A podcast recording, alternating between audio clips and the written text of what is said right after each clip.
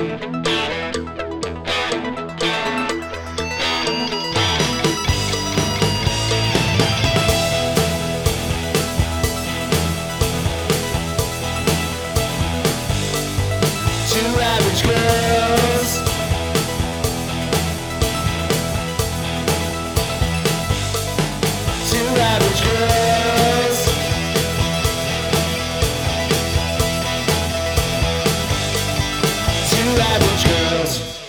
Police, And I'm Denise Cooper. and you're listening to Two Average Girls. Happy Tag Tuesday. How are you? I'm good. How are you? I feel pretty good. We haven't seen each other in a while. I know because it's that time of year, you know, summertime. Hot girl summertime. Is it hot girl summer? I didn't know what hot girl summer meant until you told me. Till I just whipped that out You of are, my like, so cool. I'm so that's what the kids say. The, the young kids they say hot girl summer. yes. So it's hot girl summer for I don't. me. What does that mean? I have no idea, but I like it. Okay. It sounds like it's my life is much more exciting than it really is. Um, it sounds like I look and feel great. Well, you do. Well, I don't. You I- look great. I I have a backache again. so that's that that's one thing. But here's a very good thing that happened to me. Tell me. I found out that this birthday I'm Your not going to be yes, my birthday in August. Yeah. I am not going to be as old as I thought. I know. I'm so excited. I Now, thought wait it a minute. I'm the person that always tells you how old you're going to be. I know, but Uh, you have didn't I been catch it wrong? this time. I yeah, I guess. How I'm not old- 58. I'm going to be 57. Which makes me 54. Yes, that's right. well, you should have told me sooner because I've been bummed out about my birthday. You never once said to me, I'm bummed I'm going to be 58. Because then I would have said, no. You're going to be 57. dopey. You're going to be 57. This happens to me about every five years. I forget how old I am. Every I think five years. like I, I think It happens every year. No, You it doesn't. like at 50, like I know the big ones, right? Mm-hmm. And then you get to be like, oh, two or three years, and then you're like, oh Oh, crap, 55's coming. So then all of a sudden, kind of like, oh, I'm going to be 55. And then I'm like, no, I'm only 54. 55's coming up. Right. It's kind of like that. I don't know what it means exactly, but a lot of people forget when their birthday is once you get past a certain age, like 10. Like you don't care after you're like 16 and you After can 21, drive. yeah. Yeah, after you turn mm. 21, there's like big ones, 40, you know. Right. Then you get to 50, and then after 50, it's like, ooh, the oh. hill is starting to go down. Like, I don't know what it is, but I just want to tell everybody when my husband said, You're not going to be 58, you're going to be 57, I thought, no. You just bought yourself a And then I was like, let's see, 1965, carry the one. Let's see. yes, you're right. I'm only 57. I was so freaking excited. you ran out of fingers and realized the jig was up. Oh. I- it's it's kind of a it's kind of like the birthday present. Now my husband goes, well, good. Now I don't have to buy you anything. You're fine. That's not true. I know. I don't want No. Yeah. He knows better than that. I hope so. I better remind him. Yeah, I think I think that's best. Husbands love to be reminded of their shortcomings. It's a good idea. Especially he loves me to tell him what I want for my birthday or Christmas.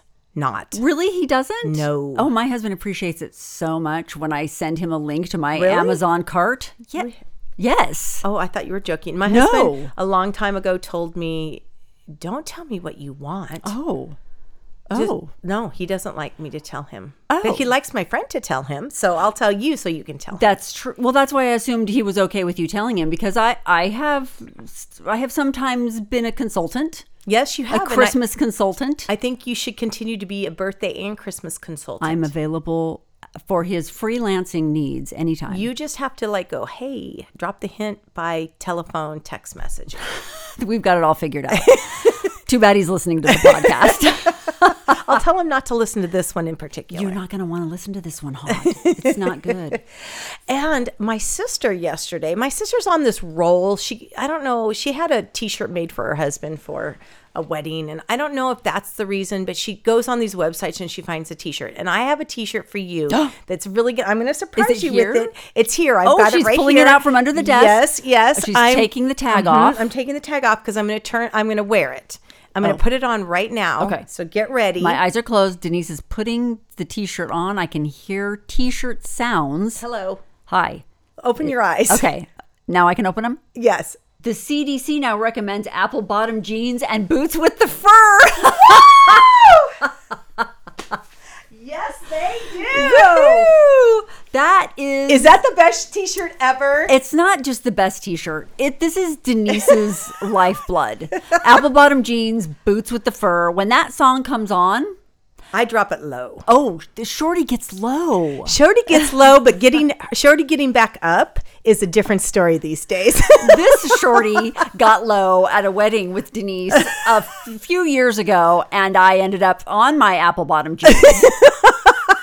this is that's where I was. I I'm able to I can get low and I don't fall on the apple bottom jeans. I just get oh oh oh oh up. I really. Oh, yeah. you got that core strength, girl. Good job. It's not a core. It's in your you know your hips and your thighs and your legs. You got to really Denise's really hips don't lie. these hips do not. Lie. They lie. do not lie. That shirt's for me. That shirt is for me. This is my Oh, shirt, and I'm so happy, Jill. Thank you very much. She knows and loves me. Aunt Jill. And um, so I don't know if this T-shirt and this whole little conversation we just had is a good segue to what we were do we're going to talk about today. Let me just interject. It's not. There's no good segue to what we're going to talk about today. And I have to spoiler warn absolutely everyone right off the top. Let's do that. We're going to talk about a current Netflix show. It's a documentary. If you have not seen Your Father, Our Our Father. Father, sorry. Our Father. Our Father on Netflix yet, you're to want to come back to this podcast at a later date. Go watch it if you care. And then Or come you back. can listen to our commentary on it and then watch it. It might actually prepare you, and it might not be as traumatizing. Nothing can prepare you for, for this documentary. Okay, so let's just get started on it because I need to tell everybody first of all. I usually I pride myself on being the one to give Denise recommendations. Absolutely. There's I very rarely watch anything before she does. Yes. She's like a watcher of a lot. I, I- watch a lot yeah. of golf because my husband has it on. I don't watch things like that. I just Mm-hmm. it has to be really compelling for me. Right. And and kind of obvious. Yeah. But so Denise says to me, "Have you seen Our Father? This this film or whatever, this documentary on Netflix?" I'm like, "No, I don't even know what that is." And she was just like, "Let me just explain to you that you just need to go watch it." Yeah, We, I said we to." Mm-hmm. need to talk about this on the podcast Yes. because this is we love true crime. Oh. We love we love uncomfortable subject matters. This has taken it to a new level though. It really is. I didn't know what to expect other than the fact that a couple people that I know well told me I had to watch it. Well, people you trust. People I trust. One of which, and we will get into it later on who told me to to watch this and why. Oh. But the one person that told me to watch it, she wanted to know what I thought about it afterwards. And she and I mm. had a text message exchange about it specifically.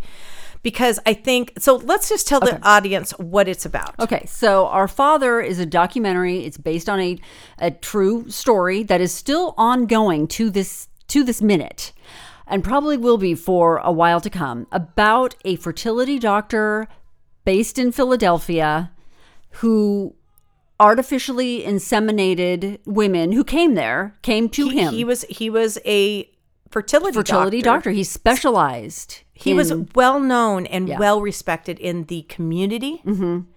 In, in amongst his, other doctors. amongst other doctors. I mean, he, what he knew what he was doing. Oh, there's no question about that. But what he was doing was actually inseminating women with his own sperm. This is where you're going to want to walk away if you can't handle bodily fluids. Because And if you have kids listening, this is not don't. appropriate. None of the conversation we're going to have right now is going to it's be not appropriate for the 54 year old. It is so troubling. or the fifty-seven year old. Only 57. If I was fifty-eight, it would not be appropriate. no, it would. I wouldn't be able to handle it. But now that I'm only fifty-seven, I'm good. It's fine. So I watched it bec- out of morbid curiosity. I knew what some I knew somewhat what it was about. Not I didn't know the details of what it was about. So so Dr. Cline is a fertil- fertility doctor. He's in practice with another another doctor and they have this prolific mm-hmm. That's a good word. right mm. practice where Yes. you know if you can't get pregnant and this was what 30 30 years ago was This that is it? the 70s and the 80s mm-hmm. at when he was really do, just killing it. just killing it. Mm-hmm. And if you were back in the day, I mean, back then, Mm-hmm. fertility was a taboo subject. There wasn't a lot of information. He was kind of doing the Lord's work, Yes, really, was. right? So Yes. women and men would go there and say, you know, what do we need to do to get pregnant? And they even had they had options for people to bring their husbands samples in. They had donor people Right. that they could take. Right. So there was a lot of options and his rate of, you know, I don't know how they call it pregnancy, the pregnancy rate was high. These Yes. there was a lot of women that were extremely grateful to this man Mm-hmm. for this. Let's fast forward Mm. to 2017 is when they first, the siblings first put together that they were related. And this is only due to the onset of DNA test, home testing. 23andMe. Mhm. genealogical, you know, testing and all of this type of thing. We all think it's such a great thing to get it for Christmas and give it to our siblings. And isn't it funny that we're, you know, half Italian and half Well, Dutch? when you did you guys get do that in your family? Did Yeah. you give those? I we did too. did, I never took the test. Why? I don't know. I I didn't really you don't care. I didn't really care. Right. No, I get it. I didn't really care. Yeah. And then I heard firsthand from friends Mm-hmm. and acquaintances who have had very strange things happen because they found out that their fathers were not their fathers. That's right. And I mean, it has opened a can of worms. I mean, in in a world of well, first of all, we all thought that back in the 50s, 60s, 70s, people were like, you know, not fornicating, not having affairs, not doing these nasty things with each other. And guess what? uh, they were. Are you are you going to tell me that they were Yes. doing all those nasty things They in were the seventies? They were. People were having sex with uh, people other than their spouse. that's right. No, they were, and now they've. It's all being exposed. And so that was what I thought was the worst part of that this 23andme was exposing right and there's like there's like facebook support groups out there for Hmm. all of these children who have found out that their fathers are not their fathers right. or you know it's just this it's opened this can of worms that's Mm-hmm. just so unbelievable we also have because of this testing we're finding out that we are related to murderers and criminals Yeah. Mm. because they're using these DNA samples to trace back serial killers and people that I mean just mind-blowing things.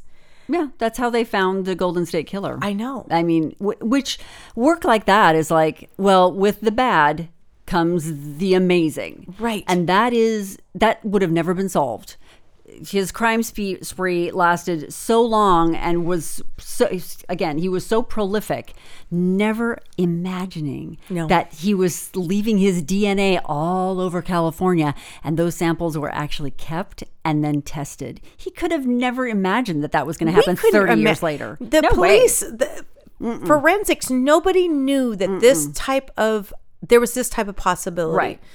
This doctor specifically Donald Cline, let's did not say his name. Donald Cline did not know this No. was uh, ever a possibility. no. So you your response to watching it, the very first scene, Okay. So, first of all, the the documentary is is really interesting in that it's reenactments, but they're really well done reenactments. Yes, they are. The people look the reenactment, the actors Mm. look like the people. Mm-hmm. They the main character, the main person kind of narrating it is the woman, the very first child Mm-hmm. that is exposed to this whole story and this whole scenario. She's the first person who was contacted Mm-hmm. in 2017 by another person who said, "Hey, I did my 23andMe and it looks like we're related," kind of thing. And she's Right. like, "Okay, whatever." How she just could that kinda, be? Yeah, she kind of blew it off a little bit. Yeah. she was on vacation when she got the phone call and or the text and and was just kind of like not interested. Little did she know. Yes. when she got home and plugged her phone back in that it was huger than she could have imagined. So that that's not that long ago, 2017. This whole thing has just come to light in the past few years. So for those of you who are looking to watch this this documentary, which as I said, very well made, very well done. There's a lot of audio, actual audio of the doctor, uh, court audio, uh, police confrontation audio. There's a lot of different things, and the um, the actors are sort of acting it out, but you're hearing his actual voice. Just the first scene, straight off the top, is a is a real graphic depiction of how he would help these women get pregnant by offering his own sperm. So he would bring them to their room, their exam room, and tell them to, you know, disrobe and get ready to get up on the table and and whatnot. I'm going to go get the sample, which the woman assumed was a sample from Her husband. no, not all, not always, because I know, sometimes I the know. husbands. That's right. They didn't. That That's was right. the But problem. sometimes they did. Sometimes were. it was the husband's sample that they had there, you know, whatever. He was going to go get ready. Well, what he was doing was he was donating his own sperm without the women knowing. So the first scene is sort of a reenactment of that. And it is, I was, nothing could have prepared me for it. I, it was shocking. It's disgusting.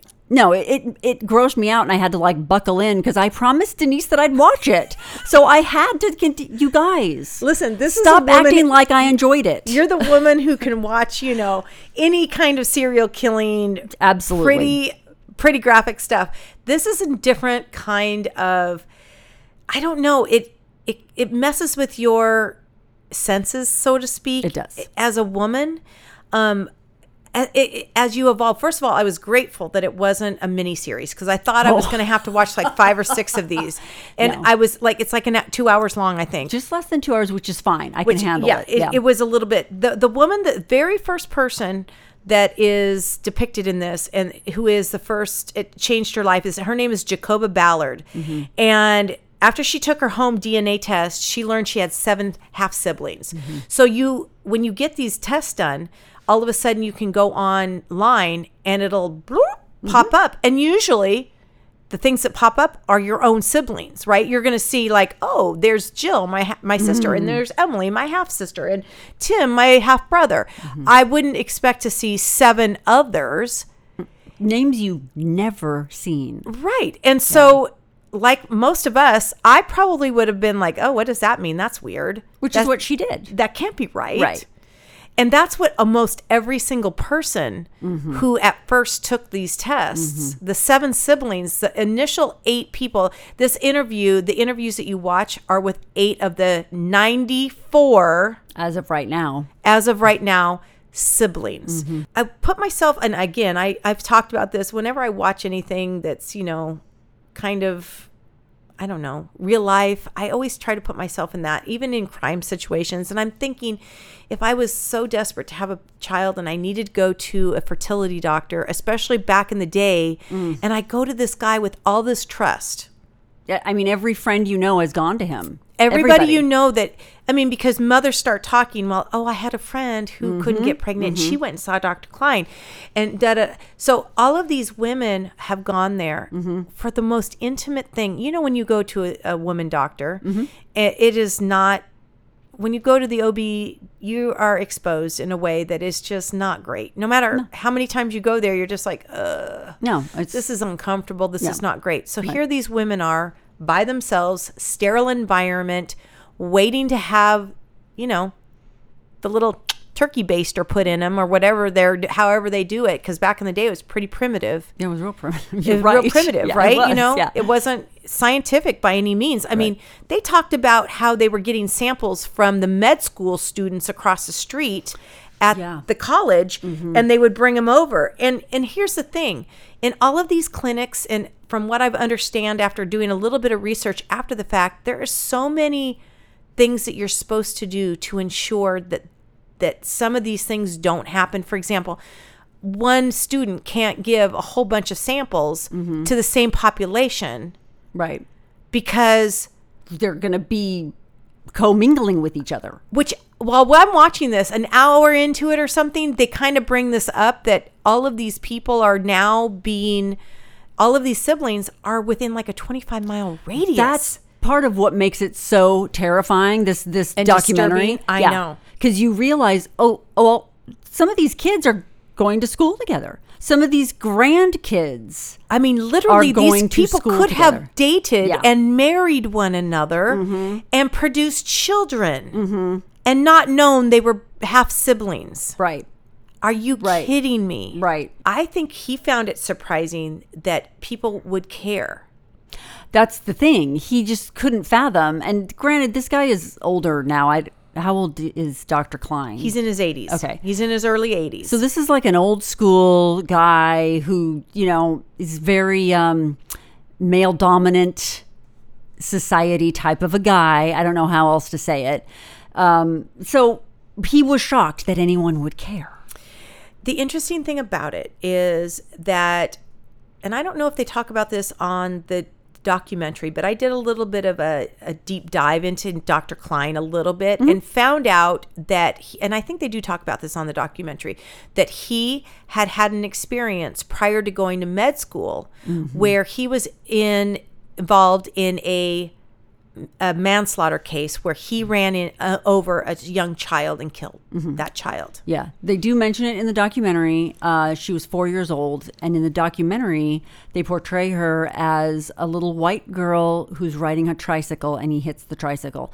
That's inaccurate, which kind of bugged me. She was a little African American. She was? Yes, I didn't know that. I I didn't know that either until I started doing some some research on this absolute monster and found out that that uh, the family of the little girl who died was a little upset and rightfully so that she was not portrayed her name's Angela and she was not portrayed accurately in this documentary. She wasn't on a tricycle. She just ran out into the street. It was just a residential street. Her entire family was sitting on the porch.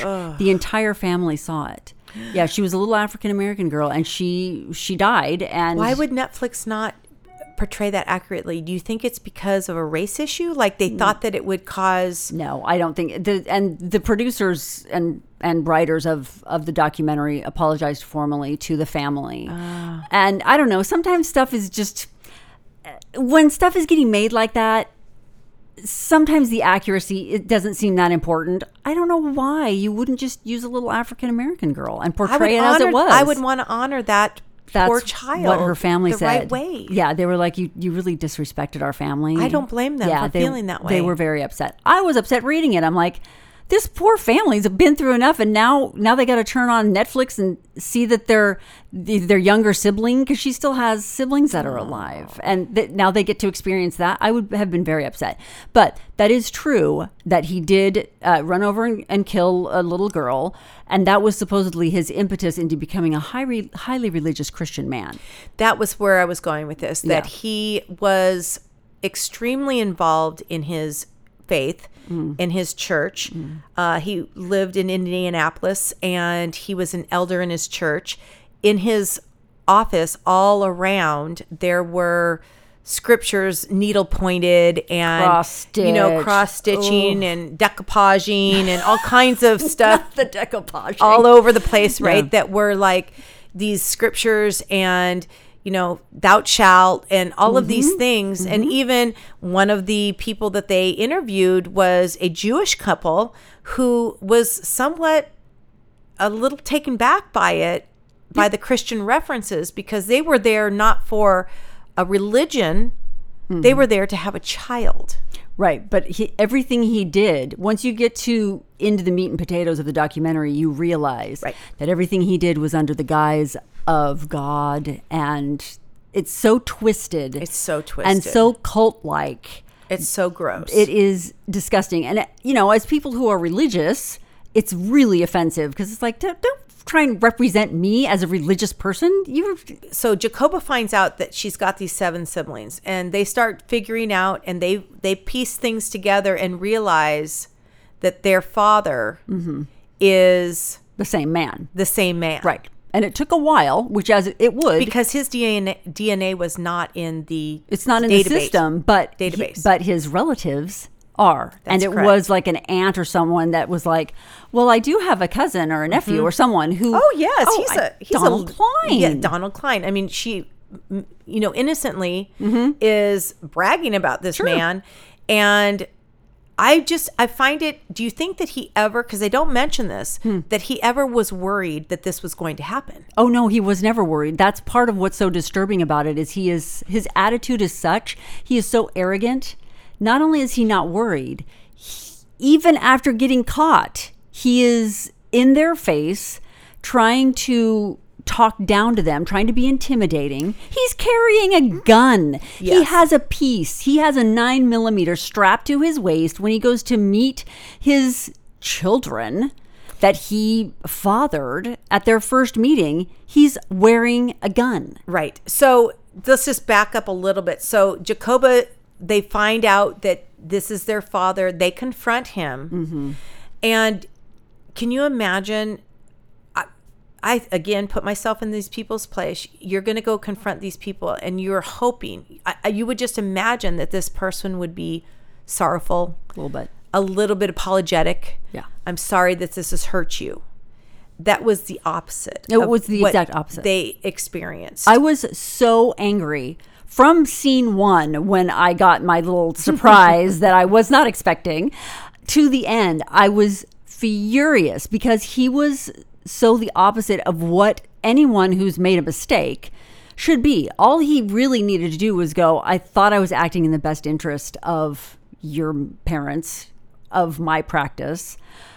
And I, I see now that, but that's not his attitude. Even now, he thinks he's right. Well, and that's the part where you know that the reason for doing it wasn't to help these It people wasn't. out. No. This was a narcissistic, sociopathic type of behavior where this man thinks that his seed.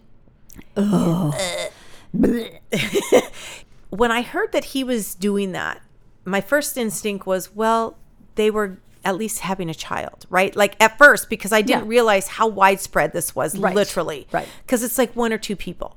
Yeah. Well, then you find out that this is we know of 94 and Right. it's this is the fertility program was brand is somewhat groundbreaking and new. Mm-hmm. This was not something that laws had followed. And even now, laws have not kept up with the science.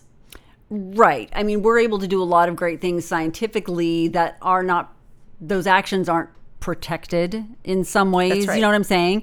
I was reading this article on The Atlantic when I was doing some research Right. on Dr. Cline, and it talks about uh, sperm donation from the beginning and sort of like the shame around it.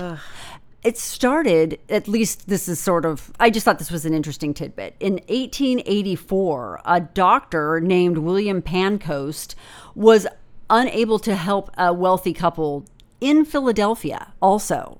Where are these? Where's this guy? Indianapolis. Okay, so this is in Philadelphia, and this couple had been struggling with with infertility. Well, this doctor was just not going to give up. He was an egomaniac, right? So um, he sedated the wife with chloroform. I mean, this is 1884 medicine. Can you imagine? Injected her with uh, the semen from a medical student who was really, really good looking. That was all. that was all we needed. It Was just some dude who was super hot, right? So he collected that sample and injected it in the woman. And this is the first documented case of a successful donor insemination. The doctor told the husband afterwards, after they had the baby, and the man agreed to never tell his wife. And according to the doctor, the end justified the means. So they had a healthy baby boy, and to that, the doctor and the husband thought that the lie was justified. That's the history of artificial insemination. So it already comes from a place of sort of like, let's hide this kind of thing. Right. Some of these women who are speaking, or th- there's actually men too who are who are children of Dr. Cline, um, didn't know that they that their mother had been artificially inseminated. right. The parents kept it a secret. Well, let me ask you this. Would you, let's say that you couldn't have children Mm-hmm. and that you needed to go through infertility to do that. When would that come up? I mean, would that be something that you need to tell your kids? After seeing this, now I'm saying maybe you should, but at the time, or even if you just think that you took your husband's sperm and your eggs and you went to a fertility doctor and now you have little Johnny Mm-hmm. who, you know, looks like well, first of all, a lot of these siblings said it was strange because growing up I knew that I was different. Yep. All my family was dark haired, dark eyes, and I'm blonde haired and blue eyes. Yep. That was the other thing that was so remarkable about all of these siblings that were there. They all had this bright blue, I mean, Mm-hmm. gorgeously colored, almost like Aryan race type of Yeah. strange collective It, I'm shaking my Characteristics. head. It doesn't make the story any. It doesn't make you any more sympathetic to Dr. Cline. Not It's that worse. you should be. It's almost It worse. makes it worse because you're like, oh, oh, so you were trying to create a master race, right. what That's what it felt like. Yeah. That's what it felt like. yeah. As, especially after you see them all, they're all very good the Jewish looking. family that had that happen? I mean, I still can't stop thinking about. He's such a creep. It's so gross, and it's so. I mean, let's. We were talking about his faith, and it it, it suggests that he was m- uh, motivated by his ide- ideology, um, born of his affliction with the extremist Christian sect called the Quiverful. And they mention the that? Quiverful, Yeah, they mention which in, in, encourages followers to reproduce as prolifically as possible to meet God's mandate to be fruitful and multiply. But wait a minute. That wasn't proven that that is anything that he was participating in, except that there were little bits and pieces right they laying put these two around. to- things together Yeah. it might not be but uh, the film emphasizes how cline's faith which developed after he accidentally Yeah, um, struck and killed a young girl with his car pervade his practice as a doctor he and his staff recited prayers together Mm-hmm. they advised patients to pray on their treatment choices and he decorated his office with christian sayings as we said and had an affinity to the verse in Jeremiah 1 5, which says, Before I have formed you in mo- your mother's womb, I knew you, which is often featured in material in material that the quiverful lifestyle promotes. So Cline has not publicly acknowledged or commented on his ties to that tradition. But who knows? I, he, That's the he's thing. kind of a cuckoo. Well, and so is that quiverful thing. That's Well, that's what I'm saying. That's a bit of a stretch, but it does. There's something comforting about. Well, this guy was, you know, he was part of this weird group that thought they should produce all these great. You know, at That's an explanation. It would give an explanation to his behavior because otherwise, you're just a crazy person. ironically, they had to request his DNA and they had to get a court order for it. And when they came to meet him, the police and FBI or The whoever, sh- every the DA, he shows up outside wearing. He's like wearing a t-shirt and shorts and packing a piece, Yeah, he walks outside with a gun on his hip. like he thinks he's all that. He still is a predominant feature in his community because Mm-hmm. his community is rallied around him because I don't know how you can think this is okay because Mm-hmm. there's no explanation for this. DNA doesn't lie. No, there's no negotiating with it. It is what it is. It's it's black and white. It's science. It's it's science and it is completely. I mean, he's had his medical license taken away. Okay, but he's 80 years old. He's not going to be practicing medicine. His anyway. his practicing partner oh, that guy. that guy Oh. you know he started out the conversation and the interview as somewhat like i had no idea and whatever i was glad to see he was remorseful and felt Oh, he felt some he felt responsibility towards this bad. because he had some Yeah, but he didn't know. How would you know? This doctor was having women in on the weekend because it's like, oh well, she's ovulating. We can't. You, you have to do these. All every one of these mothers who spoke said, I thought it was weird when I went in. There was no one else in the office. You you don't know. You're not responsible for what that guy's doing in his office. You don't know. you wouldn't know and, and listen we all put our trust in the medical Of course, the doctor The knows. doctors. That's why you're there. that's why i mean you didn't go to medical school No. and you're also desperate for a child and the other thing that was interesting is there's some women because every time you go in there it doesn't take right like Oh, they would go in there and they would hope they'd be pregnant and you know three weeks two weeks later they're not pregnant so they're back again couple weeks later there was a woman who went in there 15 times 15 times in And- a very short period of and time. she you know when they were trying to get the, a conviction of some sort with this gentleman and they couldn't she likened it to her being raped mm-hmm. 15 times mm-hmm. i They- felt like that was a stretch It was a stretch. but i don't take away her feelings of vi- validation yeah. when it comes to being violated and having that fe- feeling as if he had stolen something from her Well, because he crossed the line when you the minute you walk into a doctor's office, it becomes clinical. right And what he was doing in order to impregnate these women had an intimacy aspect to it. The women were unaware of it. The women didn't know. But you he did cross that line you can't, there's no law against that. You don't know what he's doing in his office and he doesn't owe you an explanation. But you can never in your wildest you you don't go in there imagining that that he's going to do something like that. I guarantee you that this is not the first or the last time this will happen. No, it it's well there's other stories. When I first went home and told my husband that Denise says I have to watch this thing and he's always down for you know whatever. He's always down to watch some weird slasher flick with me or you know oh, we're watching True the crime. night night stalkers on again. Okay let's watch that um so he's a really good sport about it. And I said yeah there's this guy. I've never even heard of him. And he's fathered like 90 something children. And, and there's a Netflix documentary and he goes oh you mean the Mormon doctor and I was like, wait, what? Oh. And I guess back in the 80s, there was a member of the Mormon church who was a fertility doctor who did kind of the same thing, mm. not to these numbers. This goes on. And the fact that we have DNA testing and can find our brothers, sisters, 10th cousin, Right. that's the only reason these people are being caught. There's no other way to catch them.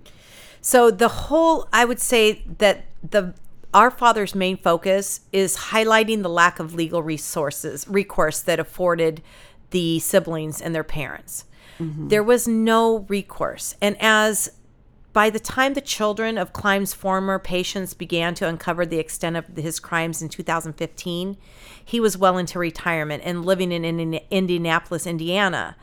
Um, they contacted the offices of the Marion County prosecutors and Attorney General of Indiana, asserting Cline's medical practices were basically rape of what he Yeah, did and and asking for an investigation but but proceedings were slow and much to their frustration nothing ever came about Mm-hmm. when you watch it you you can see they're they're trying to take any bit of something Mm-hmm. that they can gather to actually prosecute him the only thing they could get him on was that he lied Mm-hmm. he lied he was like oh this didn't happen more than a handful of times That's what he originally told them, right? That this Right. was just, well, yeah, I did, but it was just a few. But he already knew how they were discovered. Was he not thinking that eventually, or does he think that he's never going to get caught, or he already is checked out with the law and knows that he didn't have anything? There's nothing on the books that's going to.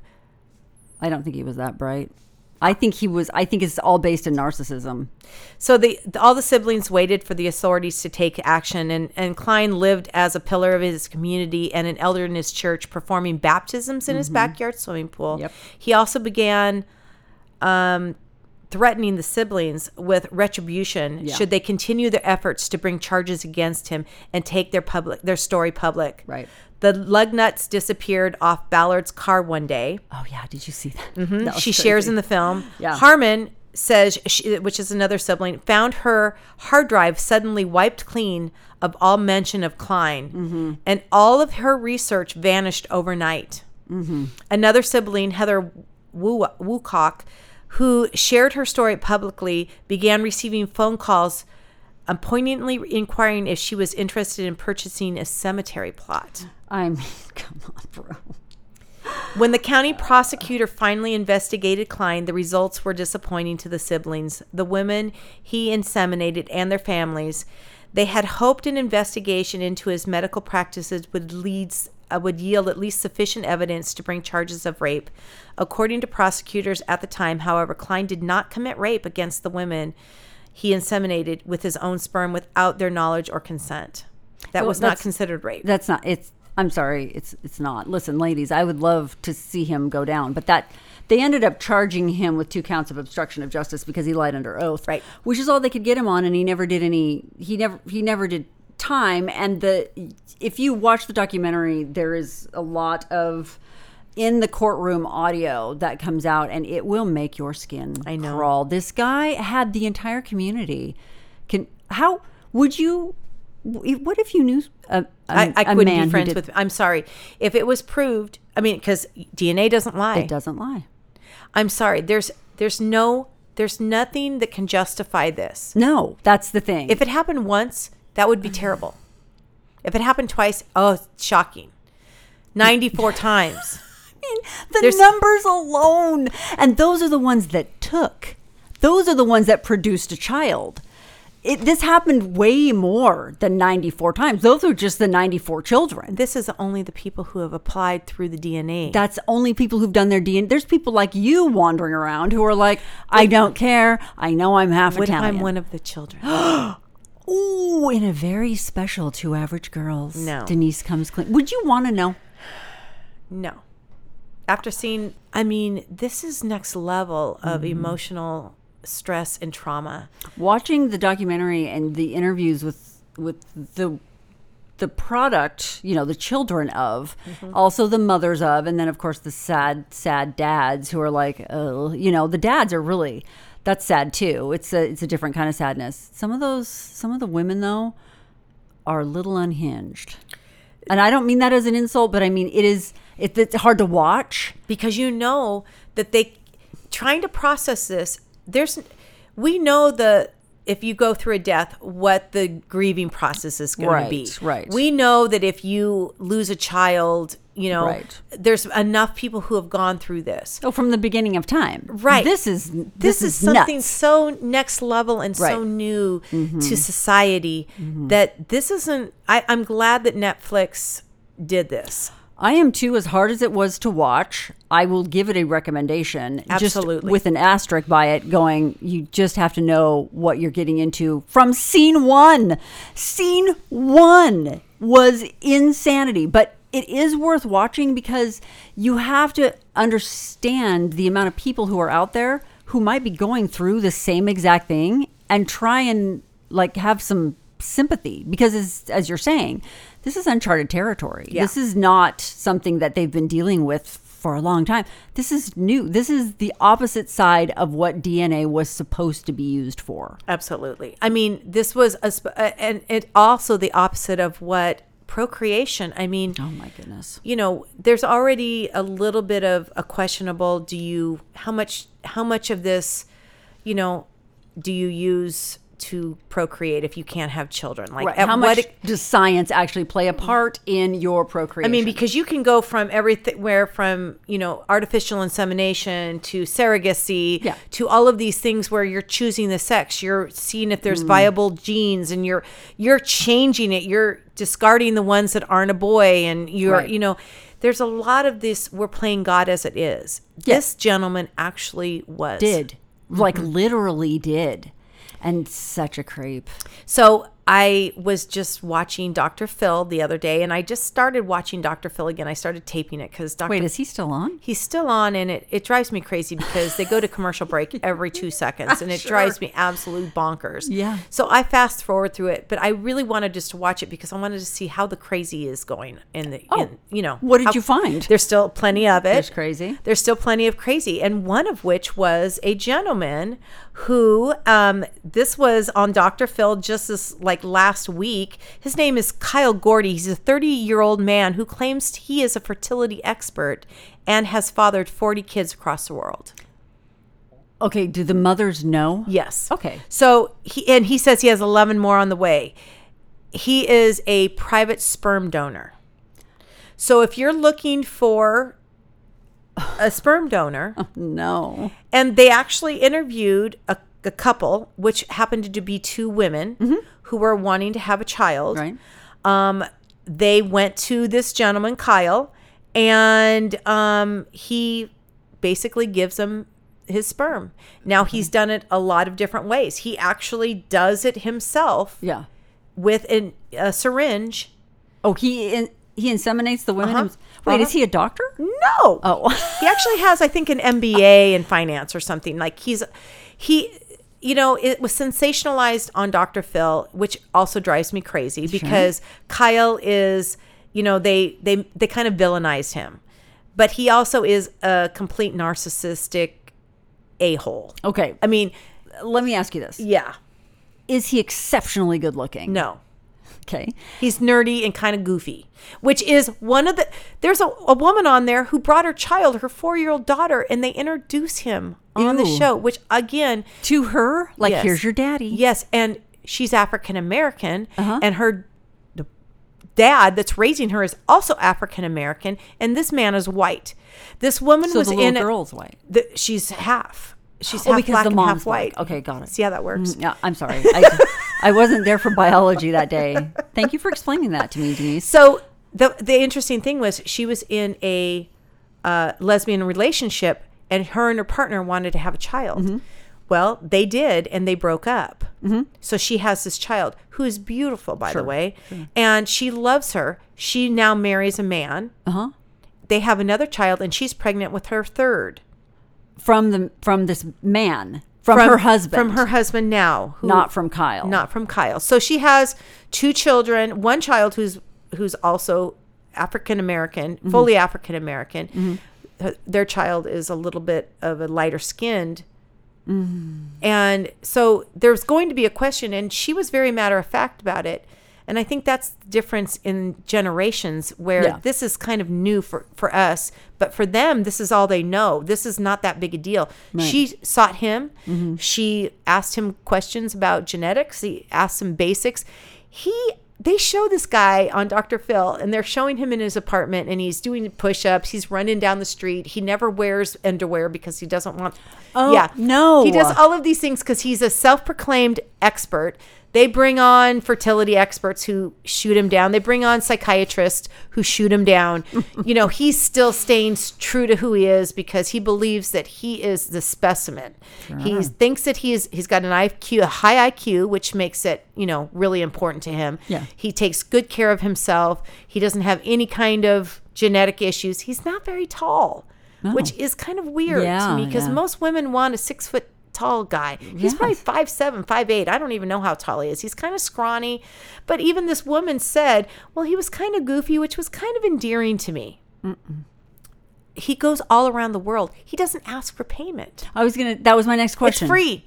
No. Now he did that did make a joke that if any of the, his his children and Dr. Phil corrected him a couple times very sternly, they're not your children. Okay, but But they kind of but are. they are. But he's referring to them as, As his, his children. children. and he keeps in touch with all of these No. women and men and he keeps track of people and he because here's the thing he's got 94 plus 11 he's going to have over 100 children of his again we're back to this ethical thing Yeah, it's these ethics. children might meet up and what if they marry each other because they don't know Well, these kids will know. The one thing that he's doing right is he's getting permission. Oh, he's absolutely just not, only is he getting permission, he's doing it. And if you listen to him, I find it hard to believe that he's just doing this out of the goodness of his heart. No. I think he's looking for attention. Yeah. I think he thinks he's, you know, got some kind of god complex Mm-hmm. of some sort. He's got an ego the size of, you know, whatever. Yes. Yeah, it's huge. Yeah. And he's doing this he goes all over the world. I'm assuming they're probably paying his flight to go Sure. to London Right. or wherever he's going to to inseminate Spread his women. seed. Here's the thing, though, and maybe I'm just in such shell shock from watching this documentary. Um, if both parties are on the same page and understand what's going on, I kind of don't have a problem with it. It's like live and let live. If this, if you want this weirdo, you want him to donate his sperm. What he's clearly a narcissist. I mean, this could happen if for one night stands. This is one of the That's this is one of the, the the conversations they had. He's like, "What?" The woman was like, "What?" Dr. Phil, what's the difference of a one night stand? Women have these kind of things all the time and have children and don't tell the father because they don't even know the guy's name, right? Like they don't. They've never seen the guy again. I Mm-hmm. mean, this happens a lot where. By choice or not by choice, it's happening. This is by choice. Mm-hmm. Right. These people are vetting them. Yeah. These people are having a relationship with them. Right. They send pictures, they send birthday cards. I mean, like, it's a weird, twisted. I'm not into it. I don't feel comfortable with it. I wouldn't want my kids to participate in it. Right. But, But like you've you got said, consenting adults. but you've got consenting adults that they're getting what they want, which is a child to Mm-hmm. raise. Well, what are you going to say? You, you there's know? nothing to say. It just it opens up a n- whole new legal set of issues. That's what I was going to ask you. Did they discuss on Dr. Phil? Did, was there a pre-signed contract? Like you can't ever sue my adult I son or daughter. I didn't hear. I didn't hear about that. I wondered if there was going to be some sort of if there was some genetic issue found later on, or something happened to because of this. Th- there was none. They And didn't talk about They that. They didn't talk about it, and and to me, that is really the ethics of this Mm-hmm. and the legality of this are the things that I think are the conversation that society needs to have moving forward. because the area is gray. The area is very gray. There's a semi-famous story uh, here in Orange County. There was a very wealthy couple in South County who had triplets through a surrogate. The surrogate lived with them with her two or three other children in sort of a casita or in the basement or I mean it was not not that she wasn't in the basement, but it, it was a beautiful 12,000 square foot home Right. down in Monarch Bay or whatever. Um, she had the triplets. They signed a contract and they did the whole thing. And they wanted her in the house so they could help her with nutrition, help her with the kids. Da da da. They did this whole thing and thought they were doing it all right. After she had those kids, she sued them For what? custody. Oh. She sued them for custody. She ended up losing, but at the cost of they they it was bad press for this couple. Sure. A things started to go sideways in real estate investments, etc. It was a perfect storm, and they spent all their money defending their children. And those three kids were their children. It, she was just a surrogate She was the she oven. was the vessel but it mm-hmm. was it was their combined dna so as a surrogate. I mean, things like that keep me up at night literally I mean, I I didn't love being pregnant for myself, so I wouldn't choose to be a surrogate. But I've heard of women being surrogates for their own daughters, like Mm-hmm. older women who no way want to have more kids. no but they're still they have a But they viable have, yeah, they uterus have a and- Mm-hmm. uterus and they can be the oven basically to carry the child because their daughter can't, Can't, do it. right. That would be hard.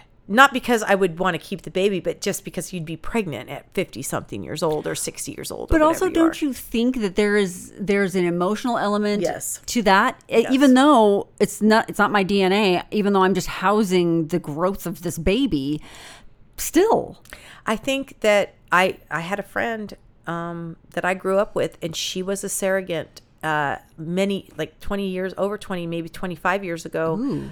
Uh, you don't know her, and I no I, but that's edgy that you know it was a couple and decades because ago it was she was also a member of the Church of Jesus Christ of Latter Saints, and it was very questionable as to is this something that you should be participating in, right and you know I I'll hand it to her. She did it. She did it out of she wanted to help other couples. How many times she do it? She did it once. Oh, just the once. I think she did it once and they had twins, or she did it twice. Okay, For the same for the same family. couple. I can't remember, but I just thought, and she also got paid, and th- there was an element of she could she could do this, Mm-hmm. and she had easy pregnancies. She didn't mind it, and she got a payout at Yeah. the end. Yep. Which again, ethically, is that cool?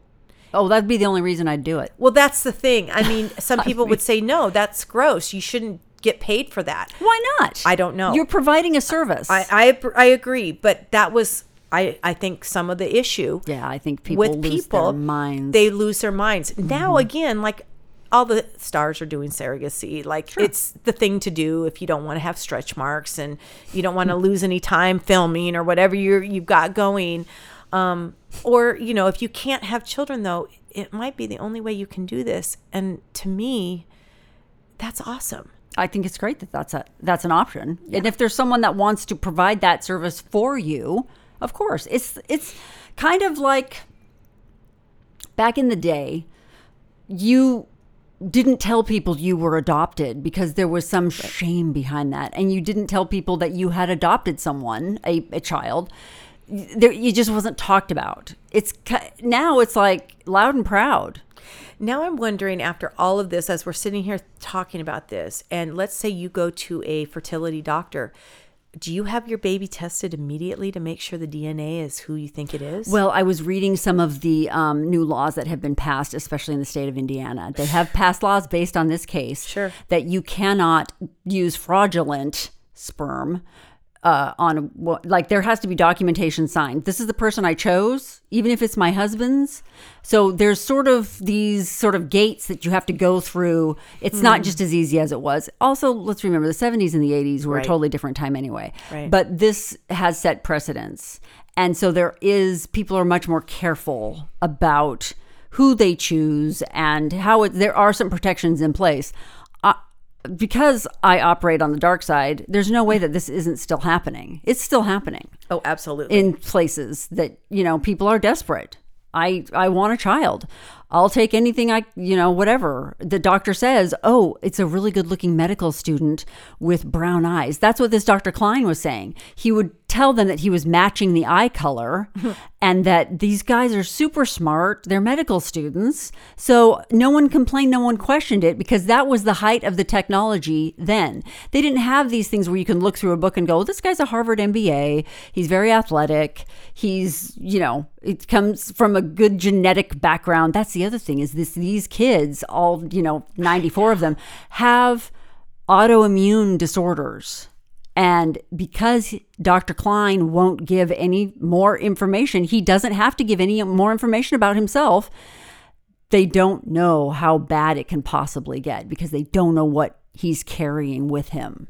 But they all they all have similar autoimmune disorders. So he did that along with spreading his seed. He's a great guy. So when you when you start doing this deep dive into just like I put in um Dr. Phil, I can't you know, believe you're. wa- Can we just revisit that? That you are watching Doctor. Phil. What is this? 1999. listen, I want to get it literally has the crazy and the literally what we're talking about on our podcast. There's so many correlations to some of the things that we're talking about on a, on a regular basis. That's the only reason I started We're on par with Doctor Phil. Well, he gives us good. There, there's good content There's just good by content, listening to yeah, him. yeah. But when I'm going through here, then every little thing that I'm now looking up, like as I'm looking up the Dr. Phil show, this is another. This is how you get down the deep hole. Mm-hmm. It says how a DNA test kit revealed a family secret hidden for 54 years. What was the family? I don't know. I Oh. didn't read it, but I'm just telling you, time and time again, this is happening. This there's not. It's going to continue to happen. So I think the moral of this story is, Mm-hmm. if you happen to go and take your 23andMe or one of those DNA tests, be careful. At You might get more information than you expected. be prepared. Aunt Denise and Aunt Anne have warned you that you might find out something you didn't want to know. You know, I had a friend who's uh, who had a bad dad. And I mean, he was a real bad guy. Yeah. And she didn't really find out how bad he was until she was an adult. Mm. And it took her years of therapy to come to grips with the fact that her dad's behavior doesn't define her.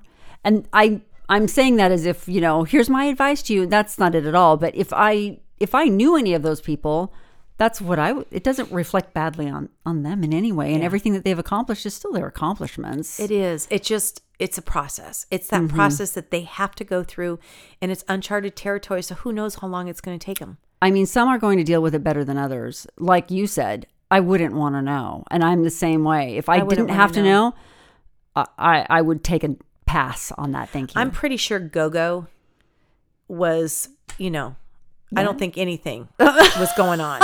I'm just saying. I'm pretty sure that I don't have to worry about it. I know for a fact that I don't have to worry about it because I did my DNA and it matches my You did? dad's. Yes, of course. But I, on that same sort of track, I have a friend as well whose dad, she found out through DNA that her dad's not her dad. Well, but it it has taken her a while to sort of come to terms with it. But at the same time, she's like, he's still my dad. Right. I don't care. Biologically, he might not, my DNA might na- match him perfectly, but he raised me. and He's- that's yeah. really what matters. That's all that matters. And I'm the person I am because he was such a great dad. Exactly. It doesn't matter. So, I mean, yes, like we're, like I said, we're being a little light about the whole thing. I did, uh, forget about it. It doesn't matter. But I think big picture is, it- you know, you can't be responsible for what this one creep did. it's just it's just such a it's just such a strange conversation that we are even having Mm-hmm. I know, because right? it, it's just so weird so our recommendation is watch our father on netflix i think it's i think it's worth it it's, somewhat of a it's almost like a we could have a book review right it's like right. it's like a review where you could sit around and really have a conversation about this with people because this is the future Oh, it it's absolutely is. DNA is pulling back the curtain on all you creeps. Yeah. And You can't hide. You can't hide anymore. So yeah, as Denise said, Netflix has it. Our Father is the name of it. It's worth the watch, but be sure that be sure you're in a good place mentally and emotionally because it is hard. It's it's hard to take in. That does it for this edition of Two Average Girls. I'm Denise Cooper. I'm Ann Police. We'll see you next time.